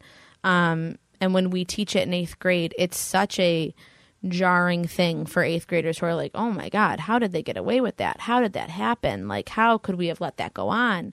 Um, and they learn about more of the factual stuff in social studies and then in the english classroom we read the play and so they get to see it from like a personal aspect of this kid who's the same age as them who's 13 um, and then um, me and the other english teacher do this thing called the butterfly project um, which was a long time ago and actually has since stopped but we just keep doing it um, where we teach about the Terezin ghetto and um, the children that were there. And um, the other teacher does like a biography on the people that were there and i give each of the kids a poem where they get to analyze the poem that was written by a child in the Terezin ghetto and then they create a butterfly for that um, child and then i hang them all over my room so we we tried to add i guess more of the personal element to it that social studies is more focused on like the facts and i think the combination is really um, like eye opening for eighth graders who probably have a pretty um, self centered view of the world at the current moment. Not in a Right. bad way, but that's how teenagers are. Yeah. So I think it puts them kind of like, oh my God, how could this have happened? And we all just sat around. And and we addressed that too. Like no one was I mean, no one was actually literally like sitting on their hands and allowing it to happen. It kind of gets to a point where it was too big for anybody to really do anything um, until other countries got involved. But I think that getting them to, or for them to see it on stage and then read about it in the play and then hear about it in social studies, we're doing them a really good service of like a full picture of the Holocaust. Yeah. So Yeah, for sure. I thought that was a really great idea. And then watching and seeing it like full of just of kids is like this is like that was the coolest thing. Yeah, I feel like it breathes a little bit of life into the theater, like Yeah. with, with young kids there. Um, and my sister had said that the schools were all like well behaved, and it was really like, you know, obviously it was a f- first time in a long time for you guys. And like as a teacher coming, I was nervous. I was like, oh God, please don't embarrass me. please don't embarrass me. Everybody be on your best behavior. And um, I felt like for the most part they really were. Like there was, you know, middle school antics because that's what happens, you know. But like I felt as a whole, I was so happy we did it, and I was so happy that the kids got to experience it and um, kind of see something that they might not have otherwise seen. So that was really cool. I think it's something important now more than ever to keep going because now we're losing time with um, the survivors passing away. You know, the last of them are passing Yeah. away. So to keep the story alive and through theater, I think for kids to learn that through theater is a really good thing. Yeah, we had we used to have speakers come to the school and um, talk about their stories, and a lot of them have since passed. And now second generation people are telling it like their children, um, things like that. And not that those are any um, less powerful, but I feel like you just don't have the same connection as you do with someone who's telling it firsthand. Yeah. And the theater is kind of a way to give them like a firsthand experience, maybe without obviously having the survivor right there in front of them. So it's like a, a way to kind of get the same, hopefully, emotion across. I would hope. But that was something that we were really excited about. Our principal was really excited about it. Um, all the eighth grade teachers were happy to go, and everybody was so impressed by it. We thought you guys did a great job. Thank you. Yeah, it was it was cool to see, and then also like, if I wasn't born into a theater, I probably would have no affiliation with them. Like, I, I wouldn't go see shows, I wouldn't be in shows, I wouldn't do any of that. Mm-hmm. So like forcing the them in Yeah. one spot, I think is is especially because you were talking about social media. Like, it's like you can see everything you want at a click of a button. Right. So like to to be like, all right, just trust me on this one. Like come and and to see something happen in front of you, whether it's stuck, I'm sure it's stuck with some of them, but um, it, it, they have that experience now. yeah, and I think off of. we champion so many other things. Like when we do Spirit Weeks, like everybody come to the football game, everybody come to the pep rally. You know, um, the school musical, we push that. You know, everybody come to that. But I think that like those are all things that you. Not not so much the but those things you get to choose. So Yeah. the kids that want to be there are going to go, and the kids that don't. But I think to make kids come see something else, and whether they develop an appreciation or not, now they know what's out there, Yeah. and then they can do what they want with that information. So hopefully you guys get a few more kids interested. Um, I think that this generation has like so many things going for them if they could just get out of their own way. Yeah. So it would be really it would be great for a lot of them I think to find themselves in situations where they could really develop as people. And I think the theater's a really great place to do that. Yeah, I agree. And that snowballs into our next thing. Uh, you this is your idea completely. You had the idea to do a summer camp class type of type of deal. Um, how did that come about? Um, I felt like we have again a lot of opportunities for kids to play sports over the summer, like basketball camps and tournaments and um, swimming classes and um, all kinds of summer leagues for lacrosse and soccer and everything like that. Um, but there's not a whole lot of things to do arts wise if you're a kid at home. Um, and now that I have kids at home, I realize how valuable it could be to send your kids somewhere for a couple hours in the summer and work on something. So I thought that I guess it was more so driven by the fact that there are lots of kids I think that try out because they want to be on stage. I think there's a lot of kids that don't try out for that very same reason too, but they would like to be involved. So um, I thought if we created this camp where they could explore all the different aspects of theater, like they can make the poster, they can work on the program, they can see how to work lights and see all the behind the stage stuff, costumes and building a set and all of that, that that would create maybe some kids who find like their own passion isn't really necessarily on stage, but it's something behind the scenes that could be really fun for them. Um, and they probably don't know about it. So my hope was that we would catch a few kids who might be otherwise like drifting, um, kind of not really sure where they belong, and maybe they find that the theater is where they belong. They just didn't realize it. And um, I think that putting something together and getting them to work on something too keeps them like off of sitting on video games all day in the summer and um, we've definitely seen the effects of kids who have been indoors because of covid and things like that at school they definitely um, seem like they need I don't I like to find a new way to socialize.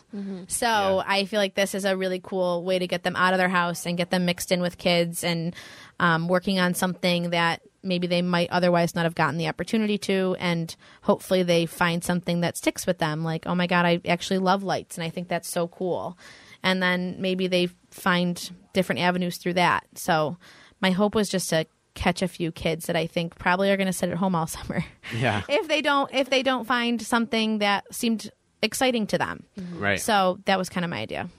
Yeah, and I love it because it, it's not just okay. It's acting class. You have to come. You have to act. You have to be on stage. Like it's not that. It's it's you come and you find what you like the best and what fits you the best. Mm-hmm. Which we we've done with with kids that are like already like the the, the core group of kids that we have there. Um, they've gotten to bounce around and Yeah. and, and they figure out what they like and they said they loved it. Like that's such a cool thing to like allow them to do that. And unless they're there, they're not going to get that until now, which I think is is great. And there are so many kids who are like, no, I just like I want to do tech, I want to do this mm-hmm. Mm-hmm. Mm-hmm. instead of all right. And these kids are so good at technology now. Like they're Yeah. so good at it. So a lot of times I feel like they could hop in and they'll be able to like tell you like Oh, yeah. actually Yeah, I think if you do something like this it would turn out cooler and that I think puts them like in a role where at least they're using their powers for good. Right. You know, like that kind of thing. So I I think that they're I think kids just are so um, used to being isolated because of these last couple of years and how strange the whole thing was, um, that they have forgotten that there are other things out there besides sports if you want to do it. And maybe this is just like a healthy reminder. yeah, right, right. Yeah, I agree, and I hope we get a, a big turnout. I mean, not too big because there's two of us, but but a Yeah. big enough one. Yeah. And and we have stuff planned where they're going to read scripts and like we're really like a lot of character work and a lot of, Yeah. of stuff that I think could really help them in the long run. Yeah, and I, I mean, with my English background, that stuff that I have a lot of fun with is um, kind of creating like lessons or games or things like that that help kids like delve into characters because that's usually at the end my students would tell you like there here comes an essay. Like the essay is usually like how did the character change and what made them change. And um I feel like doing some of that with the kids over the summer too where they can learn that there's like an art to all of this you Right. have to actually know who you're who you are on stage you can't just be like reading the lines off paper i think a lot of kids will actually really appreciate that especially the readers will love that Yeah, I, we were talking with Jenna, and Jenna was saying like that's what they did in, in college, and like mm-hmm. really like do work on your character and stuff. And that's not necessarily something that we always focus on. It's like okay, you like we all get together at rehearsal and we'll sit and talk about our characters for three hours. Like no, we got to do it, and like we got to get it done. Right. So like to have this skill that they could use outside of it and and apply it to whatever role they get in the future. I think will be huge and something that they wouldn't learn until college if this wasn't available. Yeah, so I think it's going to be like a little like mini dive kind of thing into something like that and hopefully then they can do that in the future with you guys or wherever they go like oh I can kind of dive into this character and figure out what they're all about not just memorize the words and like it's not just about me memorizing them and just verbatim spitting them back out like Right. they should hopefully find the heart of their character maybe they can act from a place of from that place instead Yeah. And classes like these are things that can redirect the their path for the future. Something that they've never even thought that they might be interested in or mm-hmm. Would otherwise have access to if they weren't presented with these opportunities. they could look at this and be like, "Oh, this is something I want to get into. You know, I want to go to college for theater, film, Right. or whatever, screenwriting, playwriting, anything." Yeah, and this hopefully hopefully gives them like a head start Mm-hmm. and helps them figure all that out. Mm-hmm. But like also like you said it, and so many other people that who I've shared this idea with were like, "Oh, I wish that was a thing when I was a, a Yeah, I was just going to Yeah. say that. Yeah. yeah. These are opportunities that I always looked for as a kid, and it's they exist, but you can't always find them. And so, just getting the word out, and, Yes. and making sure as many people, a community as much as possible, knows about these things, is will be beneficial for all the kids in the area. and I think it'll bring like um at the end when they when we have like their quote unquote like recital like their show kind of thing, um their families are going to hopefully come and watch them and maybe that inspires like a sibling or a cousin or their neighbor who came who's been watching them do this all summer. And like the pool gets wider and wider then of people that are exposed not only to um theater but to the ghost light which is Yeah. such a great um thing that people in our community have invested in and we want them to keep investing in it because not every community has a theater that um, has things for kids and has things for adults and the more people that know about it like when we came with the school there was a couple teachers who were like i had no idea this was here and they've grown up here their whole life just like Yeah. i have so um, i think that like you said if you're especially if you're not looking for it you would never know it's here Yeah. so Yeah. maybe there's this is a good way to expose a lot of different people to what we've got what you guys have got going on Yeah, no, I agree, and and so many people have said that that like like like I know Jared did, and Jared's been like around here for a, while, and like so many actors that we bring in say that, and so many like when we do the Halloween party. Like everyone who trickles through, we literally just open the doors and like just like come in, and um, so like all the people that come in, like oh my god, I never knew this was like a thing thing. So like that's awesome to yeah to even get with that. audience members i mean like me discovering the ghost light and being in shows brings in family members who don't even know Right. that this exists and then i remember my parents coming for the first time and they're like wow these shows are great here they're like better than some of the shows in buffalo mm-hmm so Uh, love that. um, that brings me to a whole nother beef, but I won't talk about that. um, and I feel like, yeah, I'm really excited to start, and I feel like we're a good pairing for this because like you know all that stuff and like the, the character stuff and building that, and I'm more of just like the let's just do it and get it out there. yeah like i openly said to dj i cannot direct i don't know how to direct at all i can't direct a single thing but if you want me to make activities for the children and run those i can do that all day long like kids is what i know for sure and I love that. Like, I think that will be so helpful. And even just like when we had our first meeting for this, you came in with like she had like post-it notes on like schedules, and I handed over. I was writing on the back of posters with expo markers because like ideas were just coming to me randomly. I'm like, all right, marker, poster, here it is. And so like I, I think like it's the opposites working together to yeah like, i'm definitely a type a. Like i had all my calendars laid out. I was like so on this tuesday we can do this and on this tuesday we can do this. And i was like does that sound good? He's like great great. That sounds great. Yeah, everything's just kind of floating in my head somewhere. So. And i'm excited too because um our last day with students was friday. So we have exams now and i have proctoring and like i have to clean up my classroom and i have grading still left to do that i like kind of have left set on my desk for a little bit too long. Um but i am gonna have a little bit more free time to like take a look at this as a whole scope and like really map it out. And i'm definitely a person that needs like bullet points like from this time to this time we're going to do this and this time to this time. And if it goes over it's always fine. I'd rather have like way too much stuff planned in my ba- like planned than not enough. But i um my biggest fear and maybe it is because i was on the stage as a kid is dead air time like Yeah. as a teacher as someone on stage like there is nothing worse than dead air yeah, and if you were like have five minutes left in your class and you're like, you know what, you guys can just sit and talk, that never ends well. Right. Ever. So like I am going to avoid that like the plague. I feel like we have no time for that. yeah, so no, we, won't. We won't. Like, they have to do everything themselves, and it's going to be a lot. Yes. I think we're just going to be like, Hopefully we didn't bite off too much. yeah.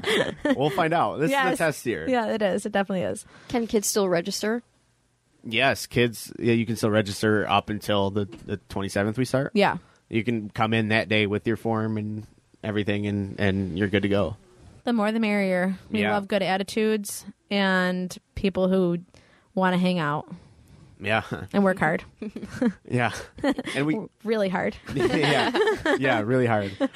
And we have really good scripts picked out Mm-hmm. too, like parts that they necessarily maybe would never read for. Yes. And you get the opportunity to read that and showcase what you can do. like a lot of plays I had never and I mean I have an English background so I had to take like um, classes that did touch on theater and things like that and there were plays that I would never have known unless I had seen them at the Ghost Light um, so I think that that's cool too is not always doing the most well-known stuff which you guys do a nice balance of I think um, and I think with our little summer camp we're doing that too like the birds that stay is one of them Yeah. and things like that and I think that a lot of people don't know those pieces Right.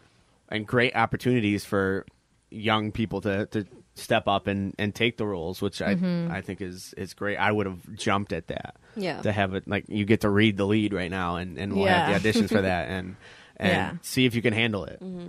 in just like a small Sa- Dosage. safer setting Yeah. Yeah, yeah. where we won't let you crash and burn Right. right. True. There's too much writing on that. right. right. And I know my dad's excited and Julie and Vanessa are so excited to like see like the final yeah. final thing. I'm excited to see it too. Me too. So They're going to too. put on a performance in the end. yeah. Okay. Is there a set day, or is this open to the public? Um, we were just gonna do families, right? Mm-hmm. Just just families and as many people as they can, as they want to bring. Really, It's Unless- going to be like a series of scenes, basically. yeah, Was the idea all scenes that have like s- kids as the driving force of that? So hopefully they um, can do it. yeah, yeah, yeah. I think it's gonna be great. We picked out some really cool scenes and Mm-hmm. and a lot of range shown in, in throughout all the scenes. So maybe you'll play two characters, maybe you won't. Depends Yeah. on how many people we have. Mm-hmm. And to give them the ability to do the lights and design their own little set piece, I think is just going to be like a riot Yeah. In the middle of Sweeney Todd. yeah. True. Um, but I'm I'm looking forward to all of it at once. it'll be it'll be busy, but it'll Luckily, I'm only a part of the summer camp, so Yeah. I don't have to like lose my mind like probably the rest of you are. Uh, no, I'm looking forward to it. I love being busy, and then like it's so important too. So like, if I ever start, Well, I I think it helps like feed the next generation. It's like Yeah. having like a like having a modified program. like you got to have like the feeder program for Right. all of those things. And um, I know like in the past I had heard things like we don't have enough, we don't have kids coming out, we don't have like teenagers coming out and things like that. And so then maybe this helps fill that bucket a little bit. yeah. Well, just how crazy we we talked about Joseph when my mom was on, and like the first time there was like thirty something children. Yeah. and then the next time we did it, there were seven. oh my god. Seven yeah, children. it like So, goes like, in waves. It does. It's insane, and we have a really good wave right now. Yeah. yeah, But we got to ride it. Yeah, right. But we need to add on to it. Like the more, the merrier. Like you said, like, Mm-hmm. for you know, sure. We'll start picking for them. But if they, and and we've had it like we'll pick shows for kids, and they grow and are now an adult, or like they just leave. Which like I understand, I completely understand, but like Yeah. that's that's the problem with children is like they're Yes. either a fully grown adult the next day or they, they leave. I think it's good too, like you were saying, that they bring their families on, like which then makes it just opens more and more people to theater, which is great. And I think a lot of parents don't necessarily seek this out for their kids either because Yeah. they don't really know what they're looking for. Right. Absolutely.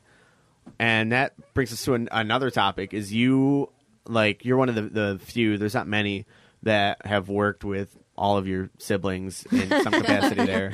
What was that like? Um, good. I I love my siblings. We're super close.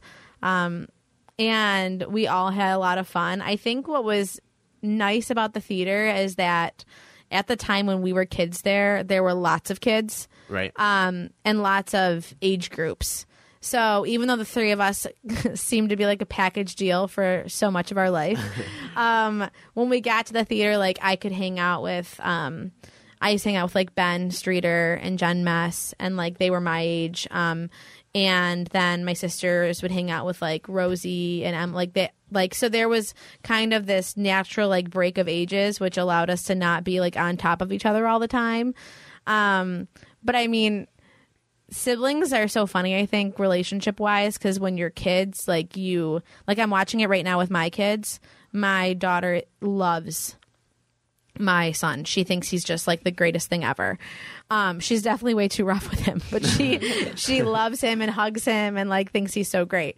And I know that like this is such a short lived time, and they're about to like have you know epic fights and be like can't stand each other and then as adults you really like realize how much you appreciate your siblings i think um and so getting all these memories that me and my sisters have together like from doing theater together and um we cheered together and like all of that i think at the time we felt like oh my god the three of us are just always together and now that we're adults we have all of these great like shared experiences which um, has been super nice to get to like reminisce over together. But it's definitely hard work being with your siblings all the time. Like that that like can make or break you. Like. Yeah. And I don't know that it always makes you, quote unquote, you know. right, right. But you work with your siblings like you did. I did, yeah. Now none of them do a thing there. so, You don't sound bitter. um, well, when they take credit for something, I'm like, uh, no. You, they maybe come and see shows. Although, all right, I have three siblings, right? Three siblings. My show, the Lottie and Bernice show 2019, I think I said this on the podcast before, but I'm, I'm getting heated again. it was, um, I think, one of the first Lottie and Bernice's I directed, and those always get a lot of people. I am number seven in the rankings of every show we've ever done, uh, and amount of attendance. I could have been number five if my three siblings, Oh, my blood, showed up to see my show, Oh, and now I'm number wow. seven. I don't break the top five because of them. wow. So that is- shame on them. Those are those are different sibling relationships. that's like there. yeah, that's like you can't come back from that. Yeah. yeah. I could be number five right now. I'm not in the top five. I'd be, But you're I'd be not bitter, too. at all. I can tell. Like, Yeah, you not just even a you're little fine. bit. You're gonna break Yeah. the top five in something else, I'm sure. Yeah. I think Sweeney Todd will do it. Oh, f- yeah, for sure. Well, I don't know for sure. Now I'm nervous. Oh, I Don't say think- for sure. I think for sure. For I sure. don't know. We'll find out. I, think think, it a could- lot. There's a lot of like um people that love, Love, Sweeney yeah. Todd. Yeah. Yeah. I think it's kind of like one of those like cult follows. Like Yeah. people are obsessed with it.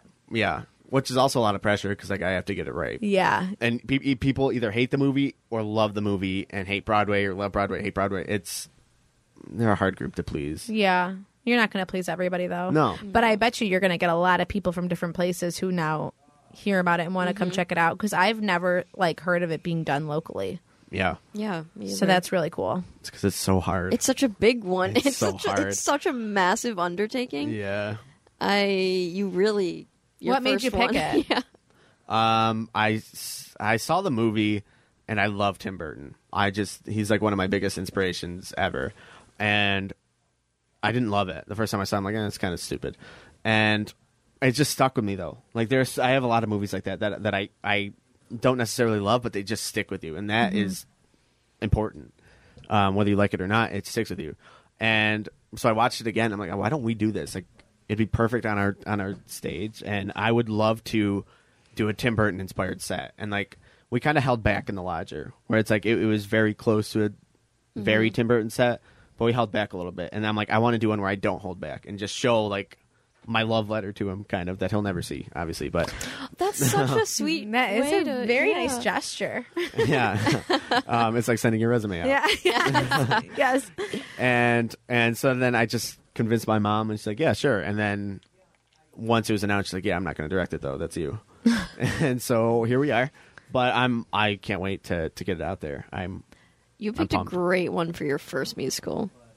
yeah. Like- I think style wise, yeah, Yeah. The music is so ridiculously hard. The It's- staging is hard. Everything is so hard about it. Sean's It like, you really literally hard. couldn't have picked a harder musical to start with. Just even singing it, I'm like, whoa. Yeah, yeah. It's gonna be a lot. Is But, it like a large cast? Yeah, forty people. Oh wow, yeah, yeah. that's big. Yeah, a lot of ensemble. Um, A lot of personalities. Yeah. Yep. Musicals always the musicals. I I haven't been in one in a long time, so you could correct me if I'm wrong. But from what I remember, they always brought a lot of personalities together in the same room. Oh, yeah. that maybe didn't necessarily need to be in the same room. Yeah. a lot. Yeah, a lot of personalities in a hot, hot room Yes. when they're singing, and yeah, yeah. No, it's uh, it's usually like that. Right now, it's been great. Everyone's been good so far. I Oh, mean, it's good. been first week, so It's first week. Oh, there's still plenty of Yeah, time yeah, for the wheels to fall Yeah. off. yeah, yeah, yeah. I'm hoping that doesn't happen. Um, all right, I, I wanted to add something about your siblings. It's weird because I knew you all at like different points, mm-hmm. and like Annette, I knew when she was friends with Rose. Yeah. and it's like I always thought she was so cool because she's like a girl that likes SpongeBob. Yes, So at totally. that at that time, it was like unheard she of. is that cool. Yeah, it was SpongeBob. unheard of. I'm like, dude, she's got a Really? SpongeBob shirt. That is the coolest thing she had ever. like That was five SpongeBob unheard of? birthdays. She was like a big SpongeBob fan. Yeah, mm-hmm. and everyone like in my class and stuff, they're like, "Oh, SpongeBob, that's stupid." And like, I no, love, everyone loved SpongeBob when I was a kid. no, My not- husband's like obsessed with SpongeBob still. Yeah. I love SpongeBob. Mm-hmm. I still love SpongeBob. My dad Everyone loves SpongeBob. loves SpongeBob. no, I yeah, I'm finding more and more that people hate SpongeBob. I love it.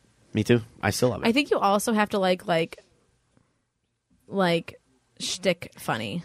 right. Like SpongeBob is a little bit of that. You know what Yeah. I mean? Like it's not necessarily like the most elevated humor. no. So so I think like people who are like, "Oh, I hate SpongeBob." It's because like they are looking for something deeper that is ever Yes. going to show up on their screen. Not that Right. deep.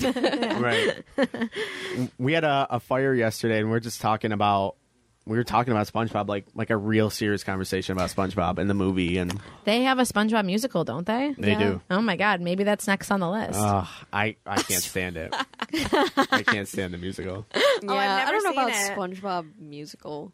I I don't know. It's just like like they don't look like them. They don't look like the characters. So like Right, I couldn't sit for it. yeah. Like unless they have like you know like those big like actual sponge costumes. I mean, you literally always like cut some stuff out of cardboard, right? Like right. um, Bo was in the traveling version of that. Shout out Yes. to Bo. Yeah. Good, good for you. Um, we love Bo.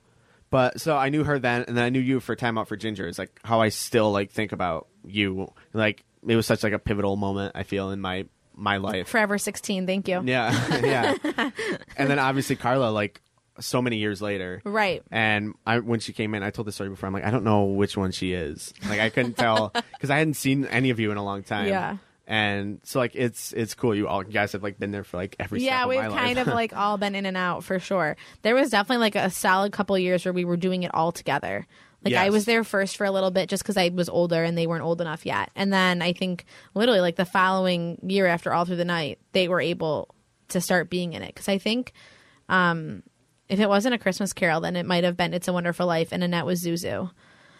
okay, yeah, So if it wasn't that year, so she had to be very little to do that. yeah, Um, but we kind of all did it together there for a while, and then every we all kind of just stopped, and then I came back, like I said, once in a while when I thought something might be cool to try, kind of thing.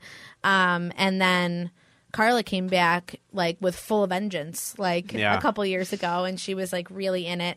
Um, and I love seeing like all of you guys grow up because you guys were all so you guys were just like the kids right, right. not that you're that much younger than me, but at the time you were like we were in very different stages of life. Yeah, right. So it was it's interesting to see like you now directing and being in charge of so much over there, taking on such a bigger role. That's really cool. Yeah, thanks. It's it is it, it's weird to to be on like every side of the experience where you are the kid and mm-hmm. you see all the adults, and then now I am an adult. Like, Right. I don't know. It's it's it's a crazy turnaround. It is. Do you think that your kids will ever act? I totally would love that for them. I think my daughter Lennon was like made to be drama somewhere, so that makes sense for her. um I would absolutely like expose them to it. Like I think all of that's really important. Um and actually my husband used to do acting classes and that's not his bag now, I would say. um but he used to do acting classes and he would do things also at the toy theater. Oh my god, I didn't know that much. Yes. So he was like, my, his grandma always talks about how she really wanted him to be very well rounded. And so she put him in all of that stuff. Now, he clearly didn't end up in that Right. area. He's all athlete, like all day long. Um, but I think that he also would appreciate that. Like we've talked about how it's so important for kids to see different like walks of life and to see different people's like appreciation for him because I think it gives them just such a like more worldly perspective on things. Yeah. And so I would absolutely encourage them to to try it. Um, if this camp is still around, I would certainly send them for a couple hours to get out of my hair. you know what I mean? Yeah. So I think that all of that is really, really good for kids, as well as like sports and all of that. I think the more things you can expose them to also helps them figure out what they actually like. And I think a lot of kids like go to college undecided and do all those things because maybe they just haven't tried whatever they that is their passion. They just haven't found it yet, you know? So if you let them see everything at a young age, then maybe you give them more opportunity to figure it out. Yeah. Well, and it, it, I feel like it's like certainly worked with with Derek to like get him involved in in everything because like he, I mean, he's like crafted like an athlete, like Yeah. no mistake in that. And like you could sit down and have a conversation with him about anything and everything, Yes. and like he is like knowledgeable and wants to learn about everything. So Yeah. it's like that is so cool. Like I didn't have like I didn't do sports, I didn't do any of that. So like I wish that I I and. I think that there's like there's nothing wrong in either respect, but I think that when you've seen all of it, then maybe you just like you appreciate the kid who likes theater because you did do that at one time. Yeah, you yeah. appreciate the kid who plays football because you did that too. You appreciate the kid who played trumpet because you gave that a shot. You know what I mean? Like I think all of that is um important. And my parents definitely gave us the opportunity to be well rounded like we did a ton of stuff besides theater um played instruments and all that. And my dad has a huge um artistic appreciation i think for music specifically but definitely theater. He did a lot of theater growing up too. Um and so i think for him that was important that we got to see that too. And i hope to be able to do that with my kids. I think anything is a good experience especially like learning how to work with other people yeah like whether it's on a team or in a play or in a band or i mean that's just like you have to know how to work with people to be a good human yeah yeah right. Well, I, I love Lennon. I would love to work with her you say that now she Carla brought her to the the Halloween party like before anyone was Yeah. there, so she can look at everything, and just like she was just the most. she fun. loves spookies. That's what she calls them like ghosts and things. She's like oh, look at the spooky. I'm like oh. So she thinks all that stuff is really cool which is so funny. She's obsessed with hocus pocus um loves the witches Yeah, and all of that stuff. She's at she's three, so she's like becoming her own little person. So with all of that cool stuff also comes like a heavy dose of eye rolling and like like saying things under her breath like, "Oh my gosh." Like she just thinks we're so annoying. Um but so you say you want to work with her. I think she's going to be a tough personality to work with. with the best intentions. She's got a big heart, but she's also got a lot of opinions. she was. I was trying to like shield her because we have like this ten foot clown that's like covered in blood, which is horrifying. And of course, she like was just drawn right. to Mm-hmm. oh it. yeah, yeah. And then naturally. she's was- Carla lifted her up and and she made us get a band aid to put on him. Oh, he yeah. got blood on him. Oh, my god. So it, she does have a huge heart. Yeah, she's like a little like she was today. She was taking care of her brother. Now he didn't enjoy that, but he was like she was feeding him and dragging him around and like you know all of that. And I was like, she thinks she's a little mommy. She's very rough, but she's very. Sure, her intentions are very good. Yeah. well, one day I don't know. Hopefully, Yeah, no, Hopefully. hopefully I would definitely. Um, and she loves doing things like we just took her to Bluey at Shea's, and she thought that was really cool. The big, um, she kept calling it like the big house. She's like, look at this house. like she didn't understand that it's a theater, you know. But she loves anything that feels fancy to her. So I think when she's a little bit older, we'll take her to come see a play if we think she can like actually sit through it. Bluey was like a small dabble. It was like forty five minutes. Right. Felt safe. Um, I think anything past that would be like a real roll of the dice to Yeah. see what kind of person she would be at the end of it, right? or more importantly, how we would feel at the end of it. Yeah. Well, Catherine had a good idea. She said that like if we had a thing where we would oh open yeah, up yeah, yeah. uh, like a show a year or something to parents who are scared that their kid can't like sit for something or, or Yeah, that's a really great idea. And- like something small. yeah and and yeah she she she was talking about i think like treasure island which Yeah. like what i think i a feel like preview. yeah that I like a little preview of it Oh, that's such a good idea. That's Yeah. really good. I feel like that's true too, like with things like story hours and stuff. Like, you always want to try that, but you're like, but how long is this? right right Like, I would love to sit for this and have someone like read a story to us, and that'd be so great. But if this is longer than like a half hour, the wheels might fall off. Yeah. Like, we definitely need a snack break. We'll have to go to the bathroom. Right. Like, there's just so many things that go into it. I think if you did something like that, parents would love that yeah for sure. that's cool all right so something we'll have to work on. Like, on. I would definitely And definitely. maybe more people would consider coming to the theater because Right. they have that opportunity. Right. Right. Right. right. To Yeah, and the I kids. feel like you guys have the snack thing. Like kids love stuff like that. Like Yeah. if they can give you a dollar and get a candy bar, like anything that had like feeling like a grown up. Right. So like coming to the theater and feeling like a grown up and getting dressed up, even if it's only for a half hour show, would be a like a great memory for a kid Yeah. And something fun for parents to do with their kids. Parents are like I'm always looking for stuff to do with them, especially in the summer when I'm home with them. Like Right. what is something we can do that is not going to cause me anxiety and is not going to end up with like someone having an accident in the middle of somewhere, you know? right right and it's it's a good idea because our other um our other what is it called fundraiser is night of the living dead Yeah. so like a kid would just be scarred for life Yeah. Oh, for Yeah. sure. Yeah, that's not the, that wouldn't be the entry show. yeah so like to do something that's not because i was even trying to think of shows this season not that everything is like dark or scary but like for kids it might be a lot Yeah. Yeah, like, a heavy anything. season. yeah Yeah. yeah so maybe well yeah like make something of our own or something like that i don't know Even especially like around Christmas time, parents are always looking for things to do with their kids like that have to do with the holidays. Mm-hmm. Like and that even if there's like a little holiday show or something like that where they can get them dressed up and that's right that's true Santa comes at the end or something. All right, all right. I like that. know? I gotta write that down. I'll, I gotta remember that. Add it to our list of stuff. But like, I think that's a, a great idea and great exposure. Mm-hmm. Mm-hmm. For sure. Cool. All right. What what time are we at? Oh, an hour and 45. I knew I knew it. Did I you? swear to God, I I, was should've going to say an hour forty five. oh my God, that's crazy. Um, okay. Um, I think that's it. You have anything Yeah. else you want to add? No, I'm really honored to be on this in the pod cave with you guys. This was Yeah. very Thank cool. I've for never done something like this, so thank you for having me and inviting me. Yeah. Thanks for coming. I, and I'm glad we get the word out about Yeah. about our, our summer camp starts June twenty Mm-hmm. Um, recitals August first. The more the merrier. Yeah. Come Yeah. one, come all. Yeah. um, you want to do the closing? Sure. Uh, follow us on social media at Star Night Theater on Instagram, Twitter. Not Jesus. I always I always mess it up. Yeah. It's TikTok, It's TikTok. not Twitter. Facebook. yeah, that's it. And yeah, thank you for listening to episode 21. Thank you to our guest, and we'll see you next time.